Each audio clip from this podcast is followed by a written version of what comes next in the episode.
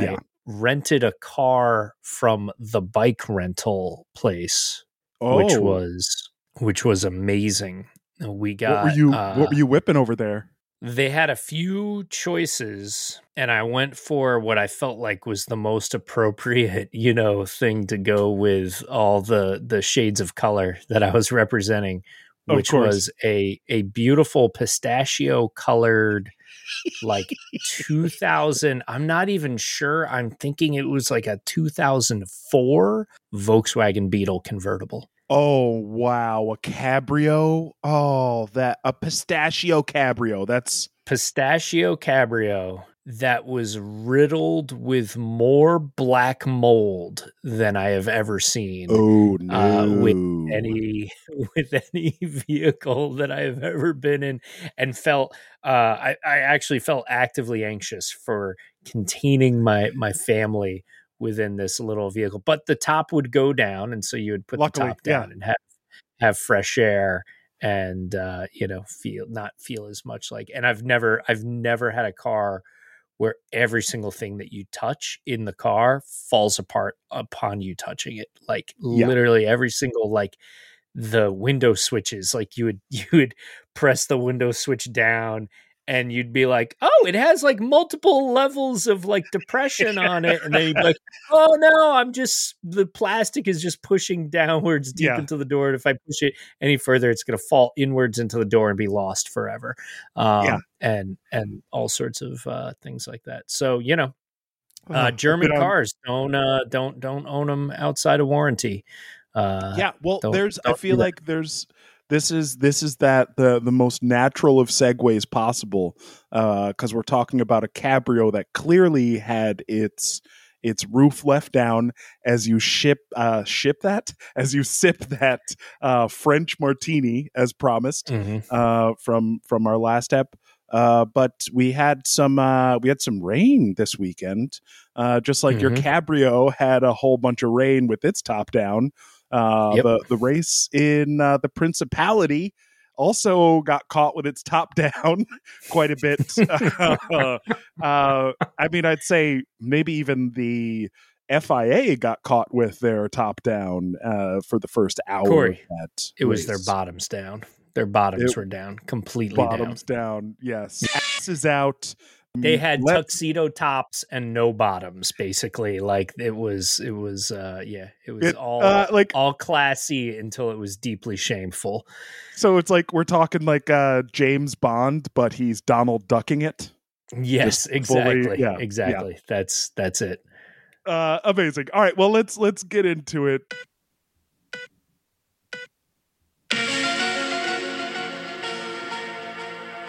welcome to the f1 files. I am one of your hosts. Uh my name is corey willis. I am an improviser comedian and writer out here in sunny los angeles. Uh what's up buddy?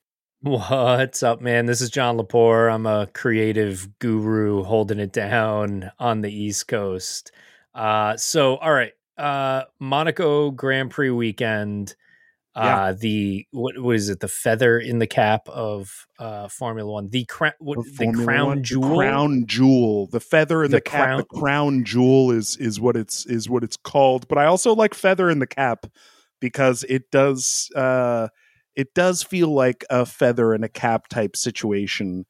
And oh this thi- this this race was it's so historic. It's this is the race that's had its the the the most substantial and uh, most highly coveted race win on the calendar since pretty much the inception of the world title.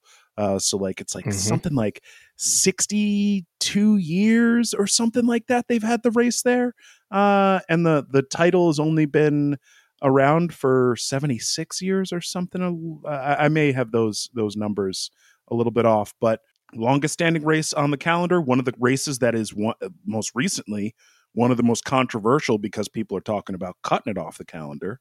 Uh, but yeah, what did what did you as, think? as Wikipedia states, run since 1929, it is widely considered to be one of the most important and prestigious, not Formula One race, but automobile race in the Yeah. world. Yeah, period. In in the whole world. Oh, speaking of uh speaking of whiny race car I- drivers, do we have a whiny Yeah. Hamilton uh next to you we there? have a we have a whiny Hamilton, which is my uh, my about ten year old uh, beautiful uh, cat who is Mhm. is yes named after Sir Lewis Hamilton, of uh, course. and my cat course. is the uh, is a seven time world champion of throwing up cat food. Oh, Um, so uh, you know, but just barely barely edged out last year by uh by newcomer uh and rookie uh olive uh who has uh, gotten really really good at uh, at throwing up her dog food maybe maybe taking over uh the championship of throwing up its food we'll see. year We'll see if Hamilton can hold it together this season. Um, Yeah, so, yeah. uh, all right, all right. So, Monaco Grand Prix. Uh, why don't we? Uh, lot lot to discuss here. Why Yeah, don't we just big- start with with the basics? Mhm. Um, on a on a scale of one to ten, with one being a fully nude uh, Garfield okay like a, a five being a a Donald Duck who is you know dressed up top and uh, fully nude down below, and then a a ten, which would be what what what cartoon character is particularly well dressed? What's uh, uh, the fanciest, most dapper uh, cartoon character. I mean, I want to say it's like, but I think that he might also not be wearing might be proper pantsless. bottoms. But like, I feel uh, like there's a bunch of them that are tuxedo tops and no bottoms. yeah, but but the fanciest of all those would would almost certainly be Bugs Bunny when he is conducting the orchestra, right? When he's the the conductor and he's yeah. like fully yeah um maybe it might he might just be in like a bow tie uh uh or something like that like that might be which uh, which actually All right, makes right, right, maybe the perfect I- 10 I got it. I got it. I got it. I got it. Uh, so uh, Bugs is he is nude from the waist down when he is conducting the orchestra. So I think that that keeps him at a little more of a uh, that puts him at like a six on the okay scale. okay I'm gonna say Um, ten is a fully dressed Mickey in the Fantasia cloak in the cloak even with- though you know he's commando underneath that you know he's absolutely raw underneath that there is no like there's not even like sweatpants or or underpants But he's accessorized. he's just he's you know, fully accessorized he's got the wand he's got the hat Yeah. Uh, Yeah. he's got the brooms, uh, plural. Uh, spoilers. Yep. Sorry for those Yep, of yep. you who haven't seen uh, Fantasia. Uh, or is it the mops? It's mops. Uh, it's not not a broom. they um, mops they're so- mops they're definitely mops so I'd say as far as so I want to rate this on like a uh, on on a on a double scale here. We'll still use the same scale as far as uh, Garfield the cat naked on up to Mickey uh, Fantasia style. Uh, I'd say I want to rate this because Monaco sits as this crown jewel in and of itself. So when it comes to uh, races, I want to rate it that way. Um, how Monaco is rated against itself, and then I also want to rate it against the other races here. So let's go with the Yep, other yep. races first on the circuit. I'd say that we're we're probably at like a Yogi Bear um uh on on on the whole circuit so we've Mhm, got uh we've got the fanciness we've got the tie um uh sometimes we've got some disguises in there that that can that can provide yogi with the means to getting his picnic baskets. Uh maybe even there's an accessory in there as like a boo boo uh showing up. Um uh, i'd say boo boo would be uh the rain um in this metaphor. Um uh but but then uh as far as uh as a rating in and of itself uh i would put this at uh, a mickey and fantasia uh as like a monaco race in the current era we have not had a race this exciting at monaco i don't think um probably since they went to these larger format cars in the the the early 2000s we have not had a race in monaco where like it, we we haven't had like a Nigel Mansell, um, uh, Ayrton Senna esque battle. We haven't had those. Yeah. We haven't seen those at all in the current era of Formula One. And I think this year, not only did we see that specific like Ayrton Senna and Nigel Mansell style battle, but we saw like a four way version of that with two Red Bulls and two Ferraris uh, in, in for like just one of the coolest endings to a race in Monaco that I've seen in a very long time, maybe in my lifetime. Uh, what what what about you, Johnny? What did you think? All right. So compared to what I expect from Monaco, Mhm. this was a properly attired Speedy Gonzalez, who, in case you don't remember, is fully Ooh, yeah. clothed, except he's got a little hole for his tail to come out.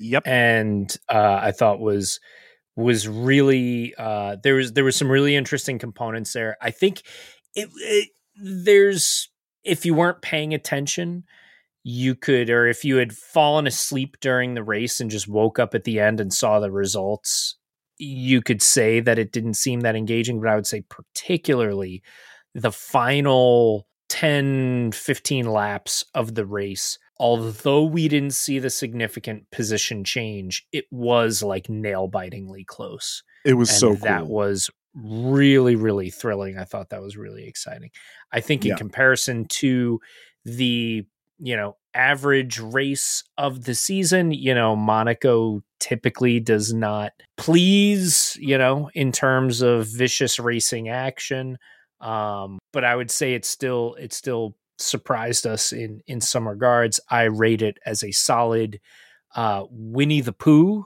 shirt no Okay. pants but Yeah. like kind of a hot mess and has spilled his honey all over himself Yeah. uh, which i'm going to attribute particularly to the fact that we had a race that started about a solid hour later than Yeah. it than it needed to I think it was at like Um, 59 minutes and 40 seconds or something. They were finally like, all right, we're going to start the race. Uh, just, just like, y'all. Um, should we should we start there should we start with yeah. uh, well, just real quick, let's let's go over just the, the the the couple of things that we saw differently this time around. Because especially for people who are new to Formula One, Monaco is a standalone for a multitude of reasons.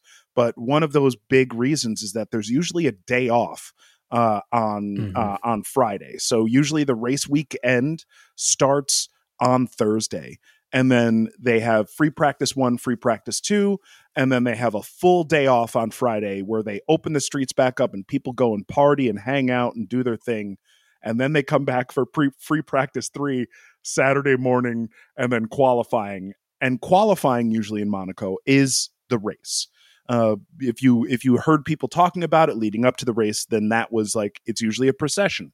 You usually do have whoever qualifies first usually finishes the race uh, as the race winner, and then on through the field as well. And we kind of saw that right around like the midfield uh, with especially with Alonso. Uh, we'll get to Mhm. that. Um, yep, but yep. uh, we we definitely usually see the race basically decided on a Saturday. So the fact that there was not only like not only was the race schedule itself different and condensed, which I've heard most people enjoyed, including like specifically the the teams and the drivers who Mhm. were like they we don't want a day off. We just want to get And- this done with. We have so much to do. We don't need my understanding like- was this decision was made because we were coming straight out of a previous race weekend, you know, just a few days before, and just having that one extra day gave the, you know, general logistics and the pressure of packing up a crazy multi-million dollar operation and freighting it from, you know, one place to another uh, Yeah. made it just a, a smidge smoother. even though it's that they they do try to usually keep this race as basically a standalone race uh, it's like a the beginning third of the season this like marks that the season is about a third of the way over usually so there's almost always a break between monaco and then the us there's usually like monaco not the us but monaco and canada there's usually this like nice little break so this weekend is open and wide and a little loosey goosey. But yeah, because of the calendar this year, because they went from Spain last weekend and then just had to like literally drive down the coast. Uh, they absolutely needed to condense it. And I again, I think that this was better. Uh, I, I just feel like it was more engaging, more enjoyable to watch, especially for new fans who have not seen this. They're like, wait, why are you guys taking Friday off? What is so special about this? Um, but yeah, it was it was really cool to see Monaco condensed in like a normal race weekend kind of uh, format that that felt yeah. more normal to me and more accessible as a fan who's watched this race so many times uh, and like forgotten that free practice one and two start on Thursday, where I'm like, oh, oh my god, I have so much Formula One to watch. And then on a Friday, I'm like, oh, I have nothing to do and nothing to watch, and I know people mm-hmm. are partying, and it's, but I don't get a taste of it. Uh, it just felt better to be condensed uh, as a fan.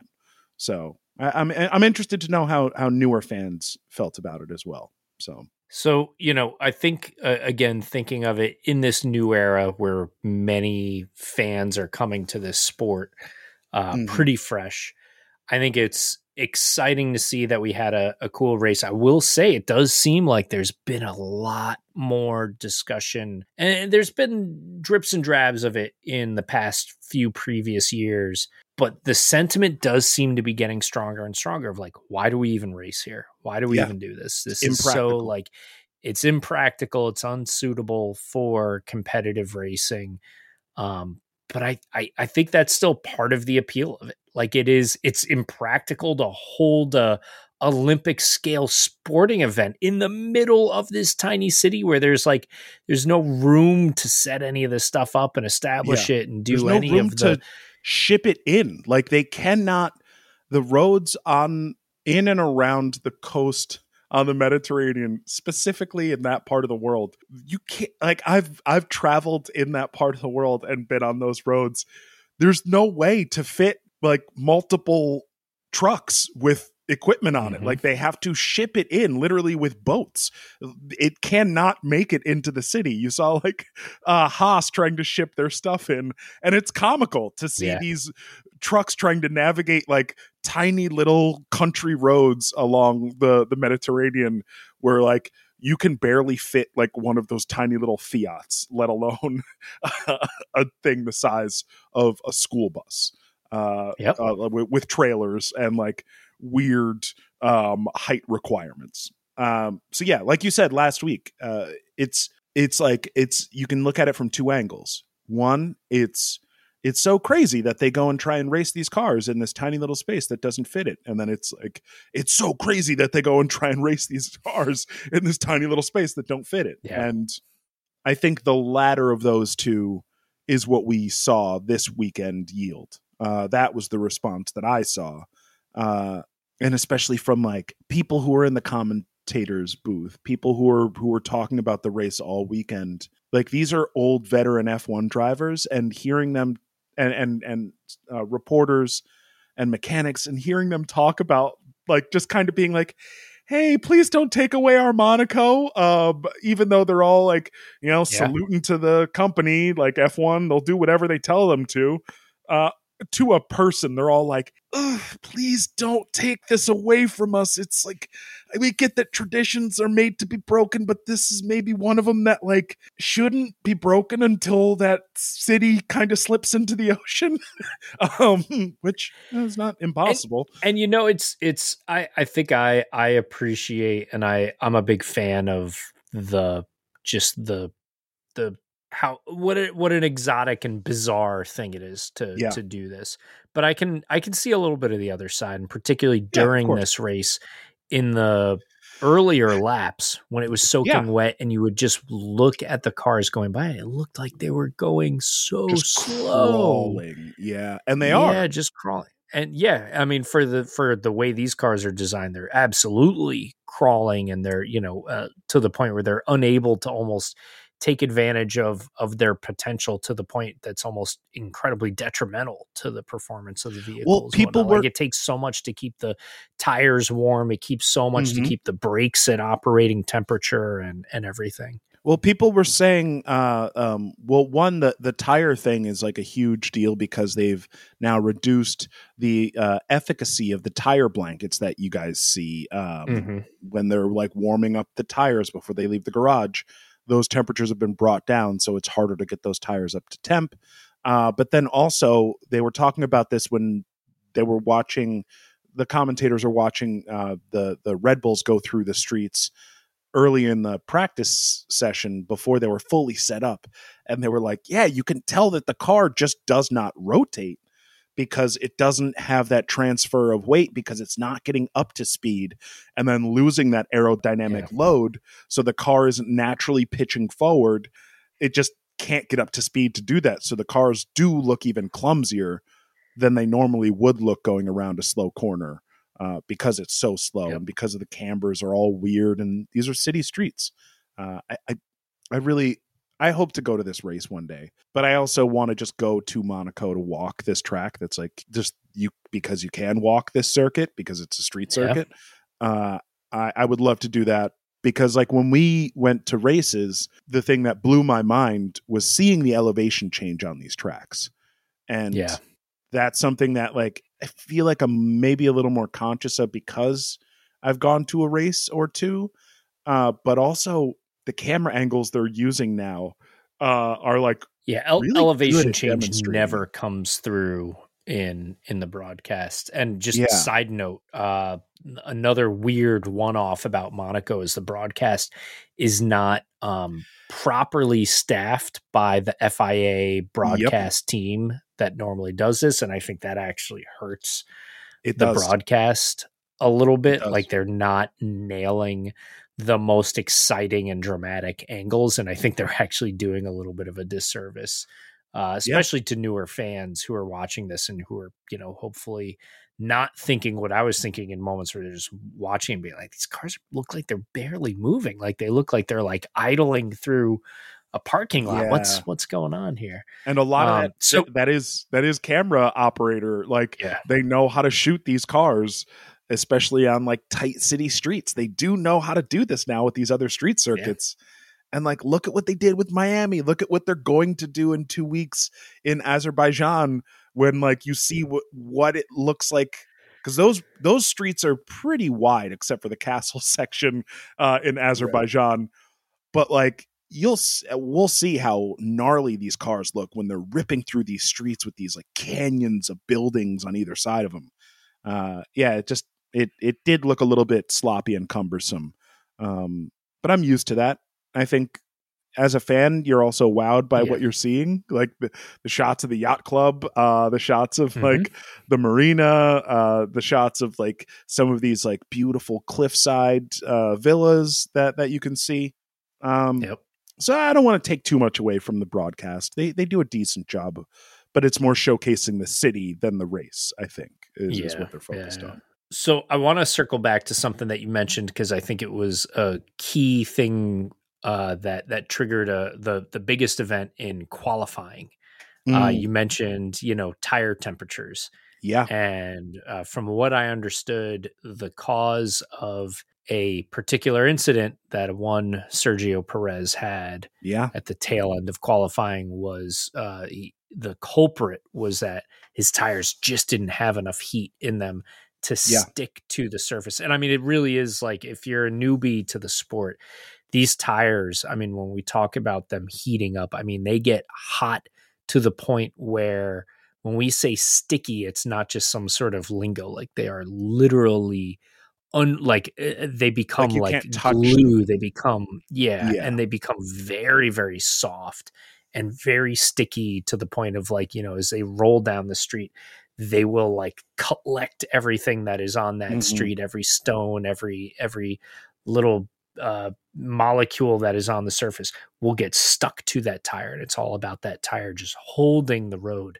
as as much as it can so uh tail end of qualifying yeah, uh just heading into the tunnel uh we see sergio uh just lose it um very very unfortunately you know, yeah, backs, yeah, backs it in a little bit and then uh almost immediately in that same spot he collects uh, Carlos. Yeah. And then right behind him, it was it was Max, almost, right? Almost collected Max as well. Yeah, yeah. Which and everyone's tires were not warmed up, which is why Sainz actually made contact with Perez's car.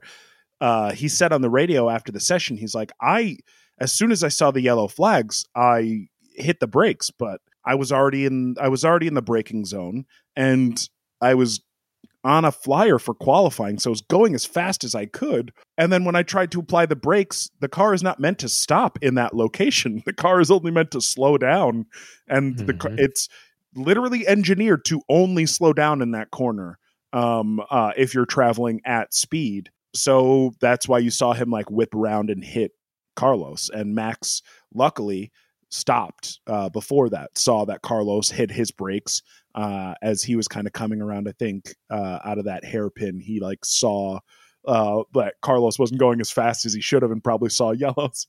But holy shit, man, that that could have been bad. That could have been real bad. Um, Carlos would have split that car in half if he hadn't slowed down as much as he mm-hmm. did. Uh, yep. That that that was we we almost saw a horrible, horrible nightmare uh, happen. But yeah, Charles and, snuck and, in and, and, got that lap. Ooh, worth yeah, got it though. Yeah, yeah. He he did uh, he did get it. Um, and and worth noting that that little like mini pile up right, you know, at the entrance to the tunnel mm-hmm. were our entire podium for the race on Sunday all three of them were the ones who were on top, and the guy who's got through scot free uh, didn't make the podium. But holy shit, John, Charles Leclerc has finished a single seat race in his hometown for the first time in his career. He has finished. All right, all right. So, so let's jump. I, I, mean, let's just jump straight into the the race, and and I think oh. the main story is is yeah. Charles' race, right? It's yeah. it's it was his, his race to lose and he he lost it. It was Ferrari's yeah. race to lose. Yeah, that's going that, there's an asterisk there. With, it's it Charles didn't he did absolutely yeah. everything correct this weekend and Ferrari f***ed him. It, it, sucked so bad to see that. But uh, not just that, but Ferrari had the front row locked out at Monaco. Yeah in the in the one track in the entire calendar where no one's ever going to be able to pass you anywhere. I think I saw I saw the the stat was it's been something like 15 years or or something since a team had the front row locked out and didn't win the race. Yeah, do you know Monaco. what team that was? It was Ferrari, John. It was Ferrari. Uh, they were the, they were the last ones to do this, John. Um, they, it was them too. So yeah, um, they screwed it up last time, and they screwed it up again 15 years later. All right, recap recap uh, what what happened, and then I want to I want to ask you a little bit about you know some yeah. of how you think this this uh, came to be so we had the, the race gets underway um it's delayed so when it finally does start uh there was like already uh as someone who's seen this before i knew it was going to be a timed race i was like okay this is now uh we're we've yeah. now entered that window of they're not going to be able to complete every lap of this race. So the way that F1 races work is they have to be completed within two hours of their start time uh, and three hours of their scheduled start time. So within two hours of the start time, this race was not going to be able to be done. So they swapped over to a time uh, timed strategy, and that's what kind of every team did. And this was like Ferrari's also like bullshit excuse. Uh, they were like, "Oh, the rain screwed up our strategy. The timed thing screwed up our strategy. Whatever." Uh, so we had uh, Leclerc, Sainz, Perez, uh, Verstappen. Verstappen starting on fourth, which bananas. That dude, it's so wild to see him that far back on the grid. Mm-hmm. Uh, but then we had uh, Norris, Russell, uh, our man Alonso in front of uh, Hamilton. Uh, and um, Leclerc, he gets out about five seconds ahead of everyone. He gets almost 5 mm-hmm. seconds ahead of every single person in the race, but they didn't like and Ferrari started on early. They're like, "Hey, when do you want to switch to inters? When do you want to switch to inters?" And Charles wasn't sure. And Sainz comes over the radio and goes, I don't want to go to inters. I want to go straight from full wets to slicks. And that was like such an early call. And Mhm. that definitely caught my attention. I was like, hmm, that's that's Carlos like calling his own strategy. This sounds like a Carlos who knows like is like feeling himself now. He's gotten Yep. I think to a point of where he's no longer doing that thing where he has to overthink driving the car. He's now just like naturally driving the car enough where he can call his own tire strategy at Monaco. Like that's whew, that is that's impressive. I I love the boldness where Yeah. he says this doesn't need to go Ferrari's way. This needs to go Carlito's, way. Carlitos way. uh and Sorry, It's I'm so sorry. it's no gonna- no no we'll, we'll, make as we'll many never stop. connections as I No. can. we will never stop. We are we are only a couple of weeks away from Miami. We still have all these. Uh, we can use all these, and also Carlos is still in contention for the world championship. So let's Yeah, let's very much let's so. not very much. let's not lose it. So we we ended up getting uh, a pretty. Uh, they the cars seemed like they were settling in a little bit. It looked like it was going to be one of those procession races, and then we get Gasly pitting early to inters, and he Mhm. immediately starts proving that you can pass with the new formula on Monaco streets because he Yeah. starts not just like looking like he is looking for other people to make mistakes in the wet. He is starting to search out alternate wet lines and semi dry lines.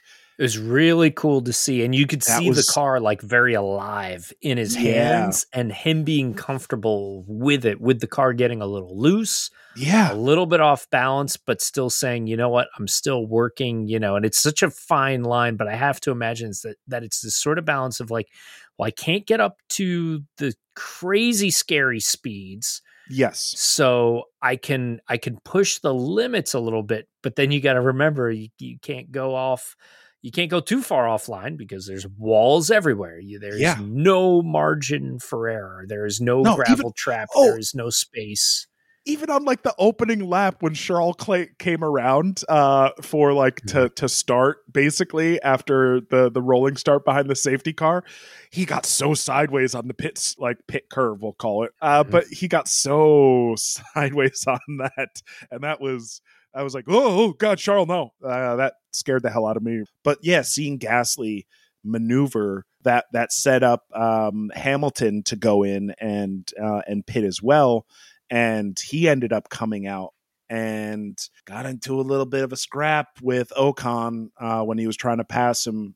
Basically, Mhm. in like that same spot that Gasly pulled off his pass, he went to pull off a pass on Esteban, and Esteban turned in on him. That's I understand that Ocon wasn't prepared to be passed at that spot because it's Monaco. You're not prepared to be passed anywhere if you're doing well and you're racing well and you're you're online and like he wasn't expecting him there. Uh, so I can kind I want to like throw out that as like a defense a little bit for Ocon because it was a Mhm.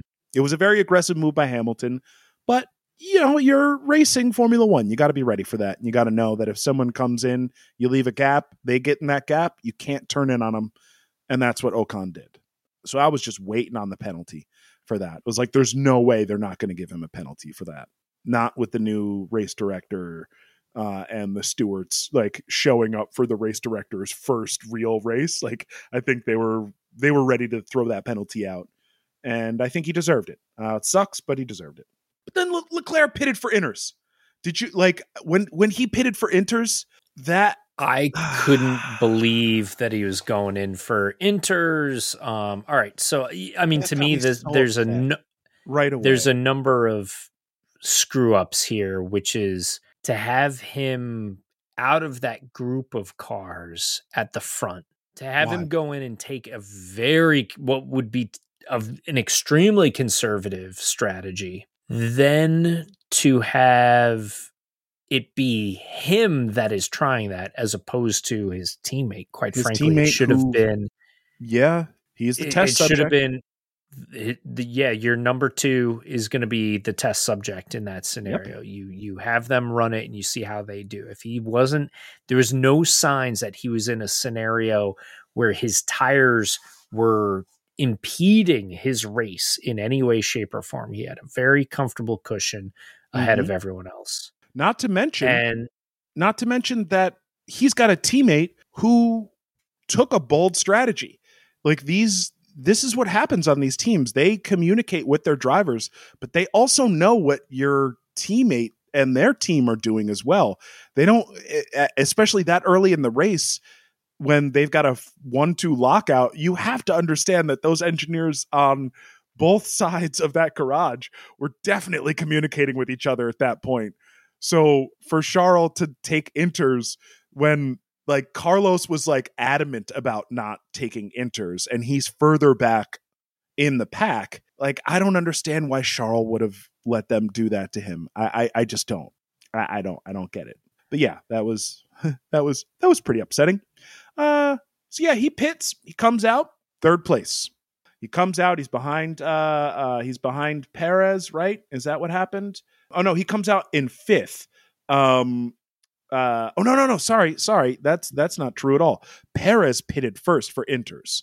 So like red bull went for like the bold strategy and they did exactly what we were just saying. They had their number two driver Yeah. try the aggressive strategy. And that strategy paid off because luckily lando norris pitted at the same time. So like perez was going to come out. He comes out right behind norris as norris is pitting his car. And then we got um Sainz we got Sainz as uh he comes in he swaps out for his uh he swaps out for his his beautiful beautiful uh set of slicks and they bring Mhm. Charles in right behind him so not only do they bring Charlin from like within two laps they pit him twice but they double stack Yep. the pit stop and like right he- when they did this i was like ferrari just lost this race that was it that that moment right there was them losing the race because as they did that Sainz comes out and he comes out right behind i think it was albon he comes out behind one of the slowest back markers of the weekend no offense to the williams but they were one of the slowest cars and he doesn't make he get they get overcut by by red bull and Perez makes it out before him. So that's that's it. That right there set up literally the way the race ended. Uh and it was just quite literally watching Charles lose his shit. Yeah, Ah, and lost ah. his shit hard. I I still haven't understood what was said in his radio communication, and like the the majority of it was also bleeped out. But Yeah. there was just like this rage voice that was coming over the I've The- you never hear I've never heard that that tone of voice come from Charles before. It's good. We've It's watched- good. I, I love seeing these guys push to their limits. And I mean, Yeah. we've been talking all season about how Ch- Charles seems so chill. He seems so comfortable, you know, just yeah. sort of playing head games with Verstappen.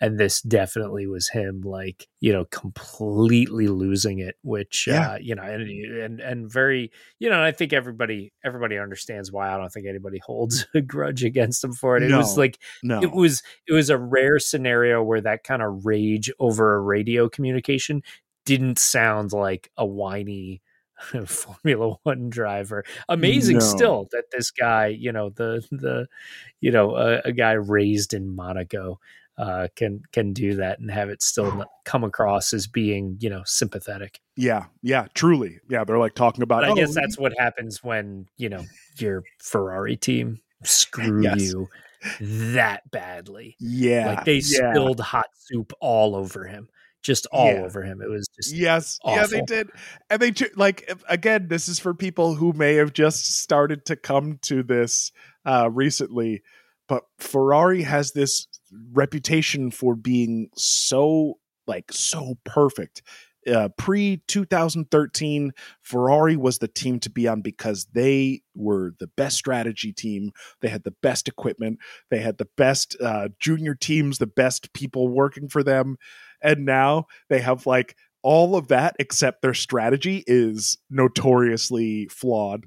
So when like a strategy call like this happens, it's not just like a little thing where they like tell him to pit in the wrong place at the wrong time. Ferrari notoriously like throws a wrench in their own works. They d- they do it consistently, and this was Mhm. one of those moments, and it was just heartbreaking. Uh, especially because you heard them get it wrong with Sainz, and Sainz was like, "No, I'm doing this the way I think is correct," and then his way was correct, which, oof, heartbreaking for Charles. But hey, he finished a race. Hey, he finished a single seater race at home.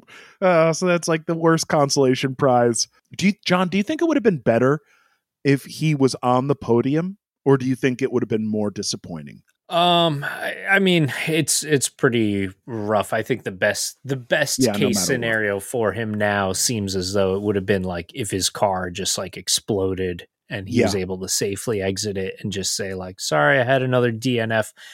But to own Like he somehow the grabs lead of the one of the cranes, like uh, as he's Yeah. going, as the car like uh, disintegrates, he like grabs one of those Monaco cranes and swings like Batman all the way back to the Monaco pit wall. Uh, exactly. He's uh, yeah, he's he's you know he he he gets catapulted out of the cockpit of the vehicle and then just lands directly into like a, a leather lounge chair in the casino Yes. or something. Yeah. And, uh, in his mom's stylist uh, chair. Uh, he just like Yeah. perfectly lands there, and he's getting his hair done.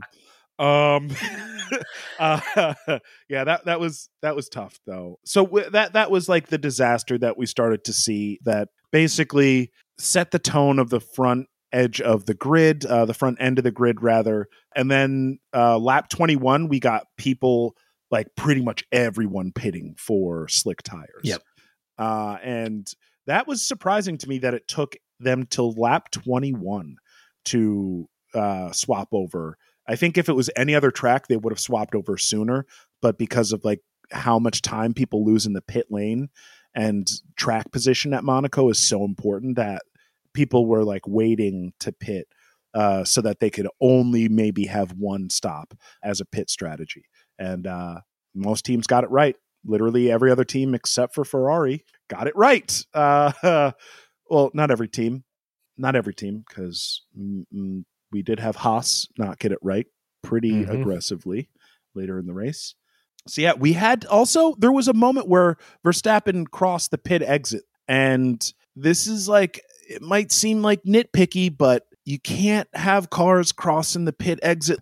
You can't because that could result in like an accident at full speed, even if it is Yeah. just a tire dipped over. These cars, like you, it, we could see the slow motion action of people entering the swimming pool complex uh, at Monaco, where you see like the tires, like you couldn't fit a piece of paper between where the tires and the guardrails are. So for someone like Max Verstappen, a world championship race car driver, to have like dipped almost a whole wheel over the pit exit, that was like you can't do that. You can't do that. Um, Mhm. so that was him like gaining track position and doing something that should have been immediately sent to the stewards and probably should have been penalized.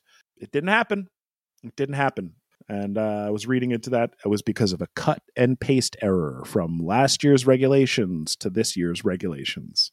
The oh, race director accidentally cut and paste the phrase that said you cannot have your wheel cross over the pit lane exit versus no part of your wheel can touch the line of the pit lane exit. So like it's literally just a couple there were a couple of words that were changed in the race director's notes. And what happens with that is the track rules are set, but if the race director comes in and makes new rules and puts them in writing, those rules supersede the established rules. So the race director literally cut and paste something incorrectly.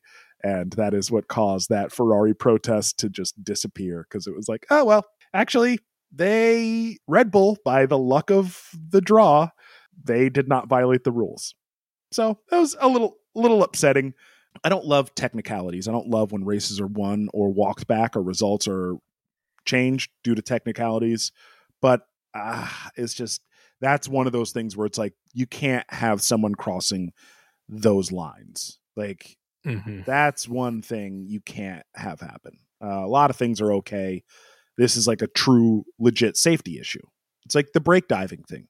You can't brake dive Yep. someone. If you're on, if someone's behind you, you can't tap your brakes and make them run into the back of you. Max Verstappen last year in Jeddah, you can't do that. Ah, all right, let's let's move on here, Johnny. Uh, we get to that horrible, horrible accident with Mick Schumacher. Um, Mhm. Did you were you prepared for that? What what what was? I was not prepared for that, and it's always scary because you see a glimpse of it, and Yeah. then the rate, you know, the broadcast director basically makes the very considerate call of like, Mhm. let's not put the cameras back on that until we know what's happened because Yes. that looks like that could have been very serious because you could just barely see at first glance that the car had like separated into two pieces which, which is is terrifying. again the last car to separate in two pieces was a Haas, and it was Romain Grosjean's car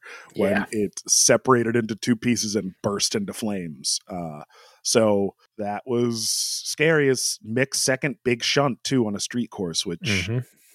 it's it sucks.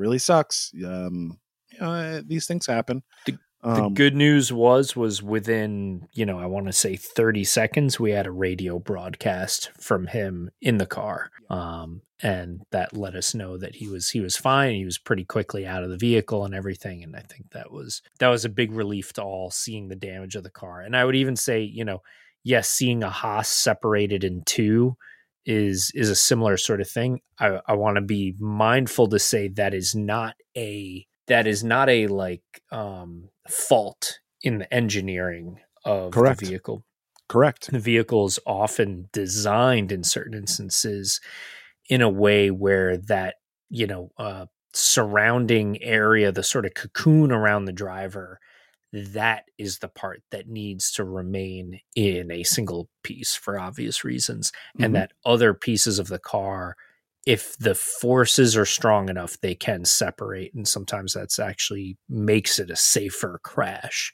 Yeah. in in general it is that weird thing of watching uh, when you see and because there's so much dash cam footage uh, at this point and so much youtube footage of these horrific car crashes where you see the cars being blown into into bits uh, and you're like oh my god there's no way anyone could survive that. It there is it, it you have to turn that logic on its head when you're watching these cars because not only do these cars are they designed to break apart but the the barriers that they run into those TecPro barriers they they there was one specific i think if you i don't know if they showed it on the sky broadcast or the espn broadcast um, but they showed uh, one specific slow motion shot of when Schumacher's car made contact with the barrier, you can literally see like a concussion wave where there is energy from the car that is being pulled into the barrier and like the barrier itself like ripples like a wave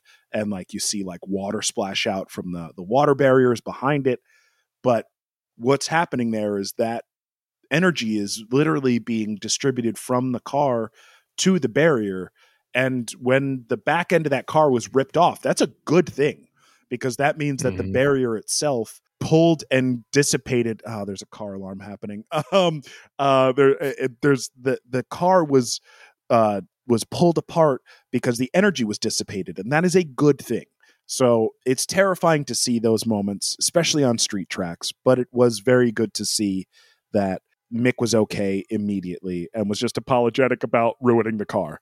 So so that basically set up the what was effectively the rest of the race. Um, or I Yeah. guess I should say the the two races that that followed after after a, a pretty prolonged um, Oh. red flag and safety car and and all of that. Which, by the Um, way, when they showed Mick like the crash from Mick's car, they like the broadcast immediately cut to a picture uh, of Kevin Magnussen with his helmet Yeah. off, like looking at a screen, and I was like, "Wait a second, why? Why are we seeing? yeah, Wait, why shouldn't Kevin be in his car right now, uh, driving around this track and not looking at a screen, yeah. gesturing? What like, even "Oh, happened there? I didn't even I didn't even know, I and I just idea. like it. I I feel like this is this, This is it's a, symptomatic. it's a sad thing that were just like, oh well, I yeah, I guess I don't know. I guess I guess the one of the Haas's went out, and I didn't even notice because it's one of the Haas's going out. Is that you know But is that where is- we're at? You know, I think it's partially that, but it's part of what you said too, where this is not the normal FIA yeah, uh, uh, broadcast group. So like the the FIA and F1 have people who know that when like a car's data drops down, it's like, hey, we need to get a camera on this car because it's slowing down uh, and it's not going at race speed and it's the middle of the race. So I'm sure if this were any other crew, we would have seen that retirement happening, or at least like a shot of him in the pit having the car like backed into the garage before we saw him like out of the car, just like, whoa, what happened with my teammate? Uh, Mhm. It was so peculiar, threw me off a lot to see that. Uh, like I was like, wait, did I miss? I missed something. Wait, I no, I've been watching the race the whole time. I didn't like go to the bathroom. I, I like, I didn't like go to sip my coffee or what. I I was watching, oh, but missed it. So yeah, then we got the other two races uh, that that happened afterwards. um, what did you uh what did what did first of all what did you think of the rolling restart after that did you like that it was a rolling restart or would you have liked to have seen it be a standing restart Oh, I always want to see a standing start. I don't. Yeah, I, I think too. there's almost no scenario where I've ever wished for a a rolling restart. Um, and I feel like if we have to go through the obnoxious tedium that is a red flag, we should be rewarded with a standing start at the Yeah. at the end of it. Yeah, every time.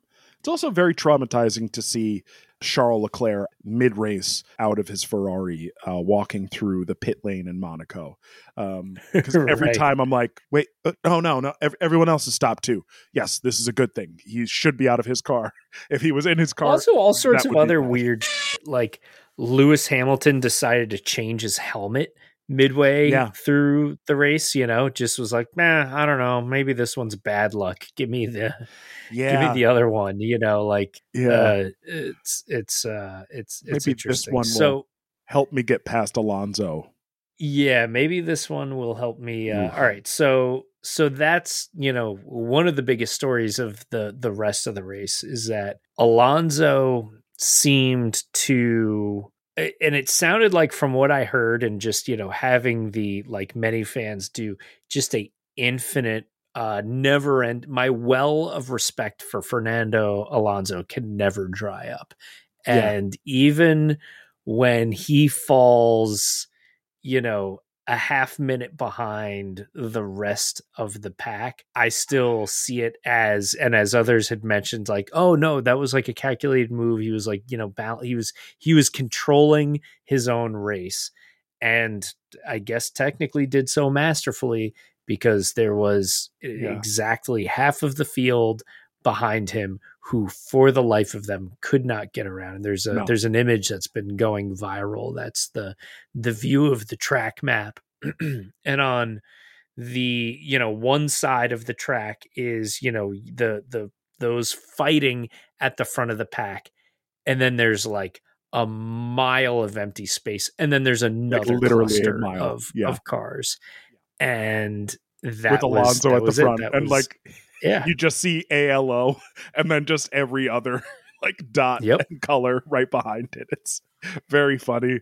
Uh, it's like uh, one of the most one of the most beautifully naturally occurring memes I've ever seen. Uh, where like Mhm. the image itself, there's nothing that needed to required no added to it. doctoring yes yeah No, it's just that's it. That was it. so so pure so pure Uh, yeah, at a certain point, I think I saw him.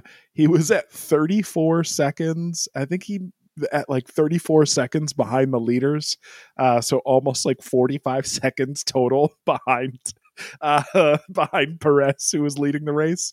And uh, again, I was like, yeah, Ocon definitely has a penalty for that, but it hadn't been announced yet. It hadn't been like it had been announced, but it hadn't been like communicated to Alonso. And I think like Ocon was like, "Hey, you know that I have a penalty, right? And then as soon as that radio communication happened, Alonso was like, oh, oh shit," and then took off off the road to try to Mhm. get uh, his teammate back into the points unsuccessfully. But uh, but Ocon definitely finished out of the points with that penalty, the five second penalty he got uh, from from that contact with Lewis earlier in the race. But I was absolutely like, "What are you doing, dude? You're screwing your teammate over. You're not just like screwing over Lewis and everyone else in the field. Like your teammate is part of that field. Come on, dude." It was very funny, but also like pretty disrespectful. It was a very Alonso move because uh, no one can pass here. No one will risk it. So that was, I think, that was a big middle finger uh, from Alonso to Monaco to the format to kind of to the fans a little bit too. Uh, but like you said, mm. that deep, unending well of respect for Alonso, like I, I was furious, but also was like, God, I respect this man so much. I, I wish I didn't respect him, but I really, really do, uh, especially for this move. Uh, yeah. And I mean, you know, certainly frustrating to know that, you know, directly behind him was Lewis Hamilton and he wasn't was not making it around. No. And no. I wonder, you know, I wonder what Hamilton's mindset was if there was a certain point where he was just like, no, I'm not going to be able to get around this dude here. Like, I think so. You know. And I think he probably recognized what was going on too. Uh, that not yeah. just, it wasn't just like an Alonso move of like screwing with Hamilton. I think that maybe Hamilton initially thought that that was what was going on, but then just as as a seasoned race driver, Hamilton had to be like, "Oh, this is a brilliant strategy." Like he's guaranteed seventh place. He knows all he has to do is keep me behind, and I'll keep everyone else behind me, and that will just daisy chain its way through the rest of the pack. So there's, yeah, it was upsetting, yeah, it was frustrating, yeah, it was a little bit disrespectful, but also it's like it's a strategy move, and he he put it into play perfectly, and finished the race in front of Hamilton and kind of screwed his teammate over, but definitely finished in the points where he needed to. So now we're at like probably like 10 minutes left of the race at this point.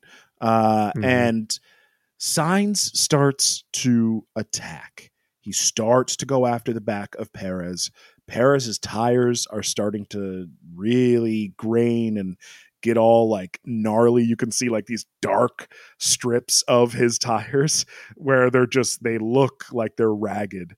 Uh, and Perez is starting to get a little bit nervous. You can hear on his like radio communications, he's starting to get a little bit like, okay, all right, uh, uh, having a tough time here. And uh, Sainz was definitely getting tighter. He almost ran into the back of him at one point, uh, or mm-hmm. not one point, like two or three points uh, at the hairpin at the at the Loews hairpin. That was wild. Um, but then uh, I was certain Verstappen was going to try something.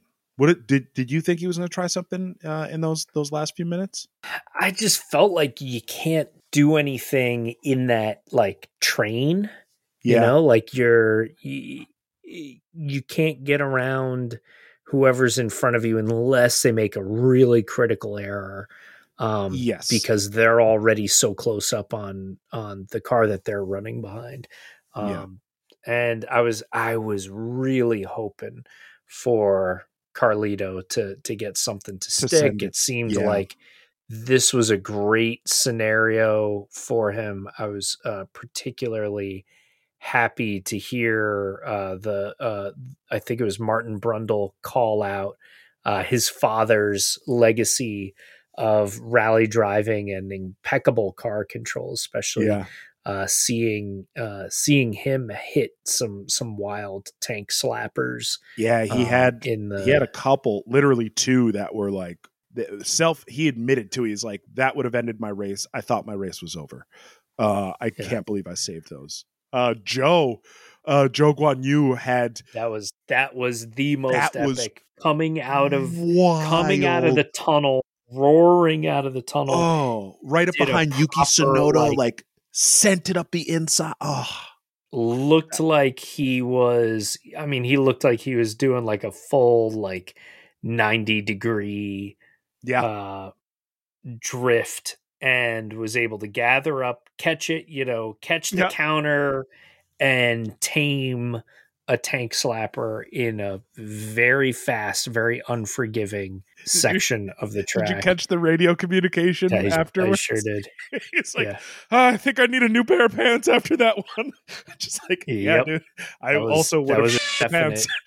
Um, That was that was very much a code brown save. yes, uh, yes, because that's I like loved uh, almost loved 200 miles that. an hour. He's doing almost 200 miles an hour and went sideways next to another car with rocks on one side and water on the Yeah. other. Like that's that's it. That you don't get more like high risk than that unless you're on like the side of a cliff. But I mean, he was. He was just on the bottom side of it. That was that was bananas. Then the pack, that last couple of laps, dude. Did you see them getting all up on Latifi? Latifi Yeah. was the car. I was like, "Oh no, Nikki, don't you dare!" Yep. Yeah. yelling you this at like be, nine o'clock in the morning. Uh, so so horrifying. But uh, yeah, real, real careful uh, uh, there. Yeah. Um, so so from there, I mean that that brings us basically to uh, a a conclusion of the race, which Yeah.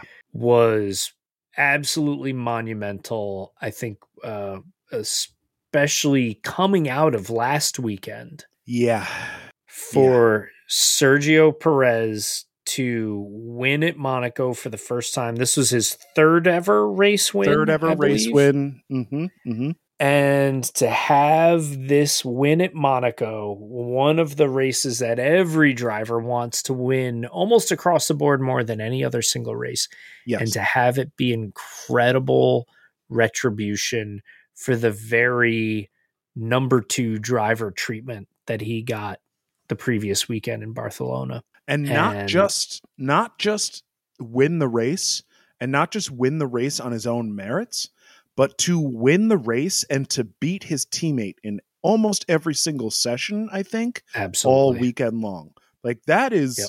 that's not just red bull throwing him a bone being like oh the cards just like that you were dealt a great hand and like we're going to give you the race win we're not going to ask you to swap around like he won that race he Mhm. won that race with his driving ability and their equipment and his side of the garage and and, and everything of course.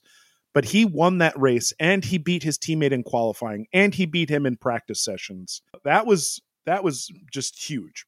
Uh, i got a little choked up watching him get choked up uh, on that on that podium. I mean i get choked up Yeah. every time someone gets choked up on that podium just because i'm i'm a human being and i have empathy watching someone like who sacrificed their whole existence and their family and their uh and their loved ones and friends and relationships to win a race. It's like yeah i'll i'll, I'll get a little welled up watching that. Uh but i was like full on like ugly crying watching sergio uh ugly cry on that podium he uh he he wore a tribute helmet uh Mm-hmm. representing one of the very few other Mexican Formula 1 drivers uh Pedro Rodriguez who Mhm. uh won in the in the late 60s um you know won two grand prix. And so wearing wearing a helmet as you know tribute to his fellow uh statesmen and to make you know such a big impact at th- the crown jewel of formula 1 Yeah. races. Awesome to see awesome to see him doing his forward flip into the the red bull swimming pool uh, as you know celebration flag. right after the yeah draped in a Mexican flag, yeah that was great. celebrating like hell after the race. Awesome to awesome to see. yeah Um, really really cool, really really cool stuff. Um, one or two other little things I wanted to touch on that caught Mhm. my eye during the race. Uh, Sergio, uh, shortly after the race restart, after uh, Mick Schumacher's crash, Mm. Sergio's leading the pack and they're heading down, I think it was into the hairpin, charging in. Uh, no, sorry, it wasn't the hairpin.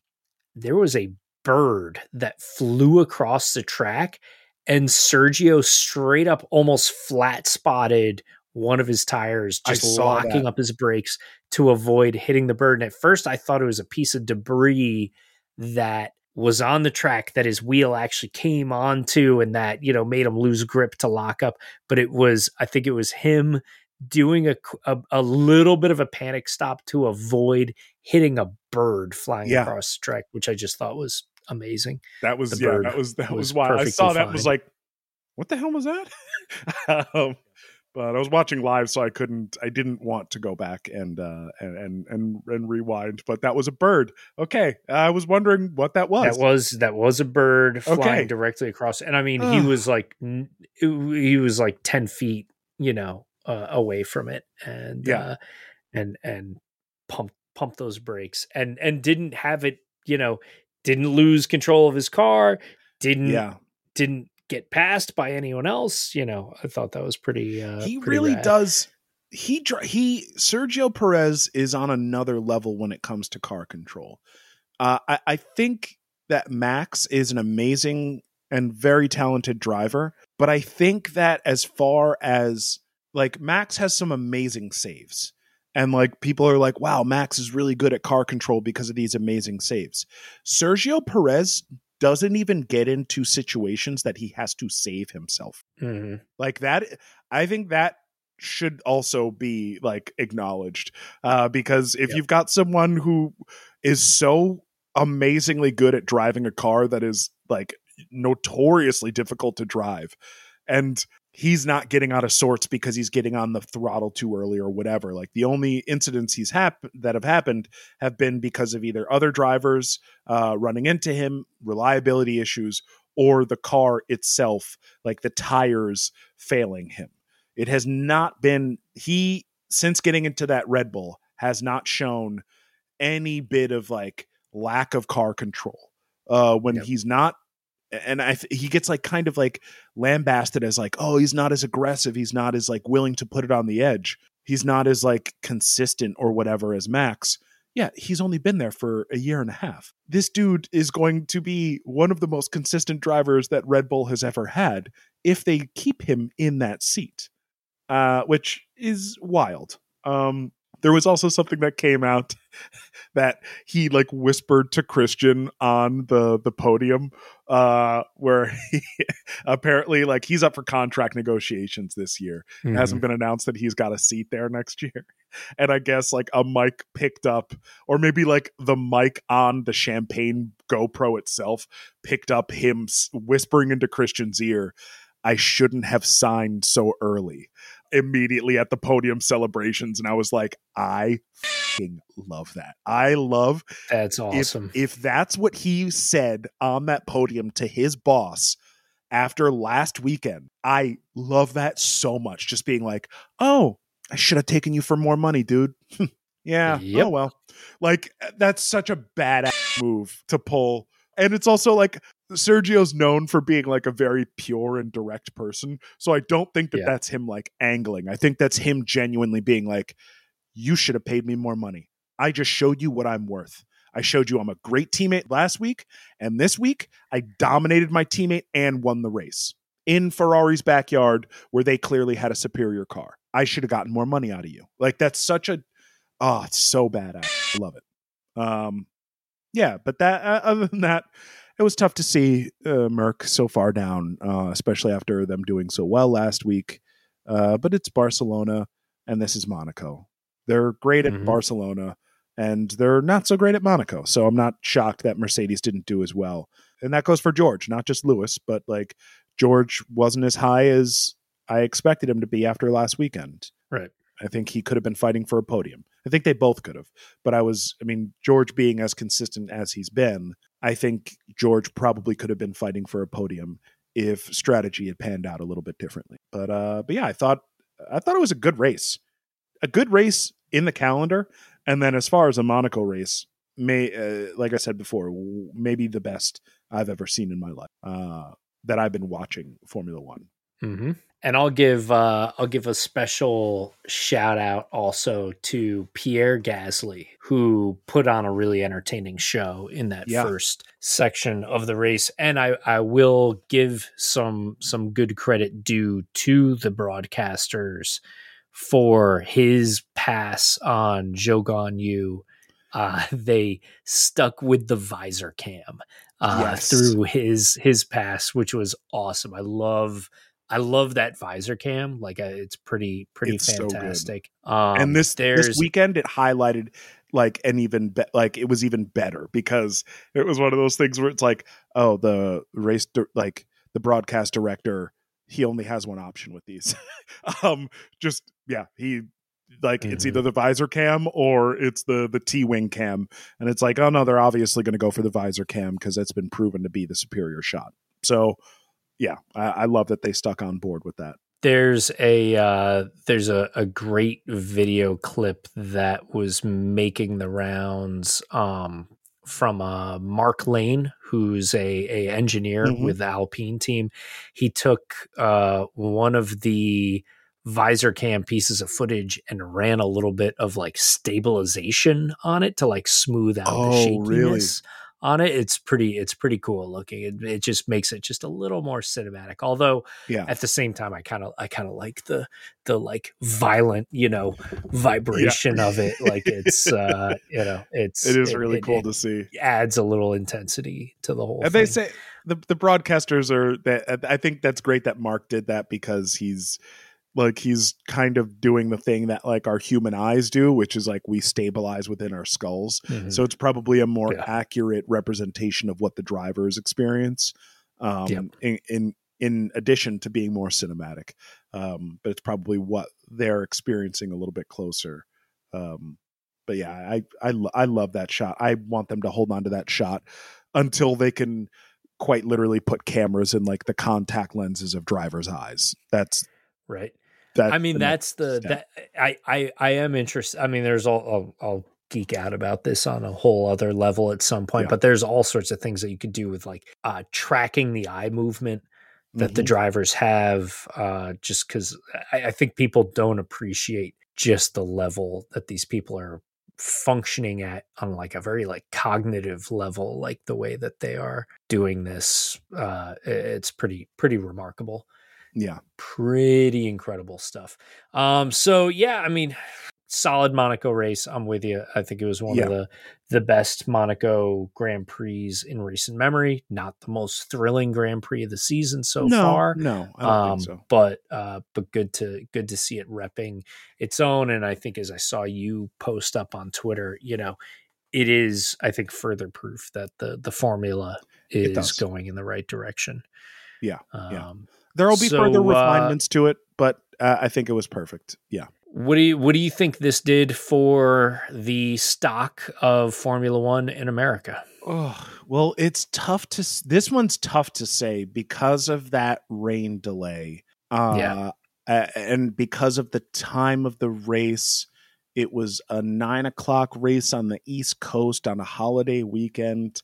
So I think Mhm. a lot more people tuned in at 9 a.m. sharp to be like, okay, cool. There was a cool race in Miami. And then they had that great race last weekend. Like, let's what what do we got? Show us what you got. This is Monaco. This is supposed to be amazing, right? And then we got an hour of twiddling our thumbs uh, and not getting any sort of feedback from what was the holdup. These are And not and not only that, but I mean even the the race broadcasters were we're pretty roasting them. Yeah.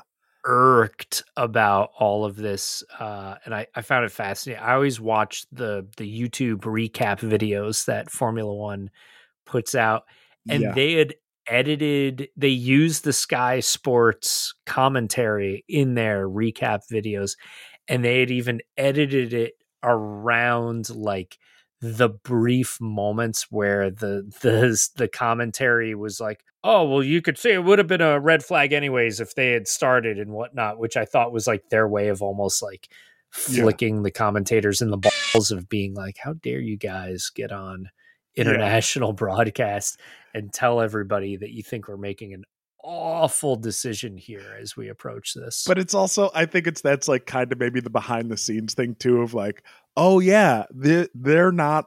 This is not their broadcast team.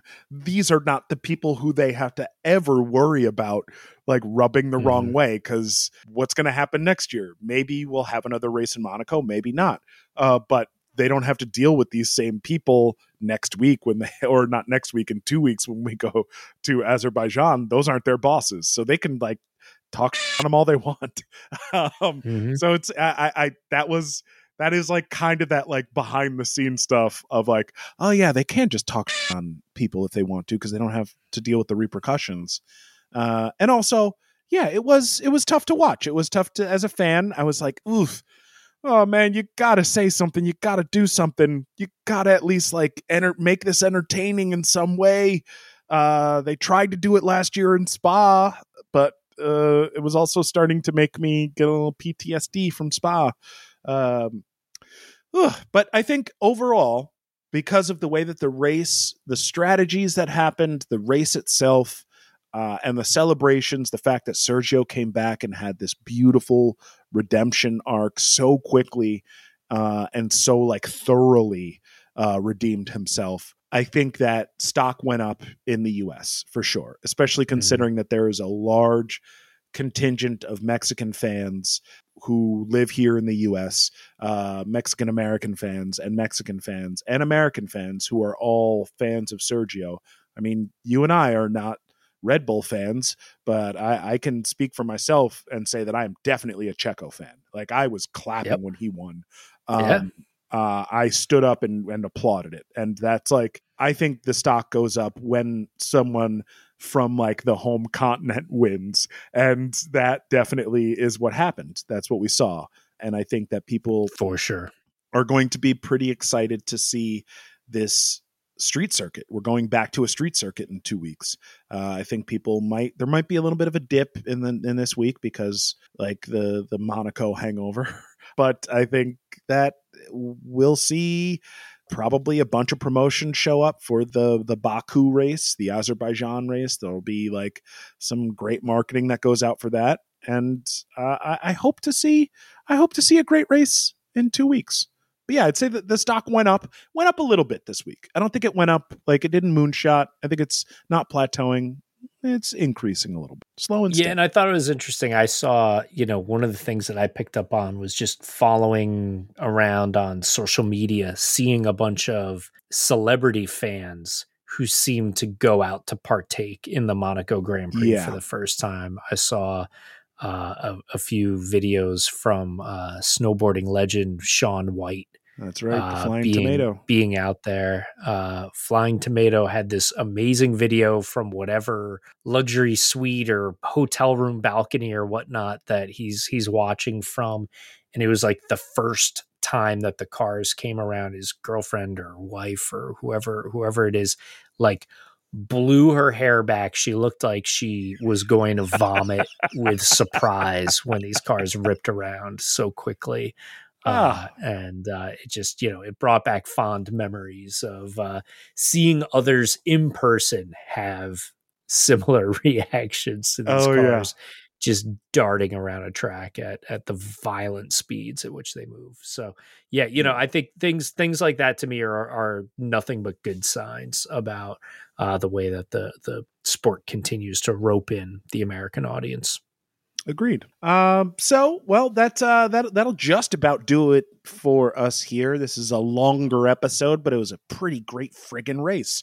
Uh, so uh, crown jewel baby yeah, we got we crown got jewel talk a little extra about that. Um, and uh, where can folks find you uh, online if they'd like to do that? Uh, John. Yeah, hit hit me up anytime on Twitter. Uh, my handle's at Johnny Motion. Uh, if you, for some reason, happen to find yourself in uh, in Amsterdam in the middle of next month, I'm going to be Ooh. presenting at the Next Web conference uh, in uh, in in mid June. So uh, come over there if you want to hear me geek out about the sort of silly stuff I get up to. That's great. Corey, where can uh, where where can the folks find you? Uh, I am Burn Corey Burn on social media, uh, and that's on everything. That's uh, I'm starting to starting to post more TikToks too. I'm starting to starting to do some more of that stuff. Uh, so you can find me uh, on all those on all those platforms. Uh, you can also reach us at the F1 Files on Twitter and on Reddit. We haven't been active on Reddit. I haven't really been posting over there on Reddit. Johnny, have you? Have you done? No. Uh, not not as much, but I love to soak up the Reddit community's take Yeah. on all of this, and uh, you know, uh, especially you know between that and the F1 troll Instagram account uh, Oh, that God. that covers so many of my my Formula One needs. Yeah, I'd say yeah. At this, we we have no vested interest in this whatsoever. But the F1 Troll Instagram account, uh, and I'm also going to throw in F1 Madness as a uh, as one of those accounts uh, that that tend to do Hmm. some pretty great memes um, uh, when it comes to F1 content. Um, a bit of snark, but a, it's a lot of it is curated from Reddit. Um, but yeah, uh, I'd follow those accounts too on Instagram. They're they're very funny and do a great job of taking the piss out of uh, out of F1 in general. Uh, Oh, but God, that's uh, yeah, that, that I think that that'll just about do it for us here on the X1 file. We will see you in Azerbaijan. Yeah, I did it again, baby. Um, we'll see you in uh, Azerbaijan at the Baku race. Um, I just I'm just gonna start leaning into this and doing the X1 files at the very end of every show. Uh, but yeah, truly, we are the F1 files. Uh, all right, folks, we will catch you next time.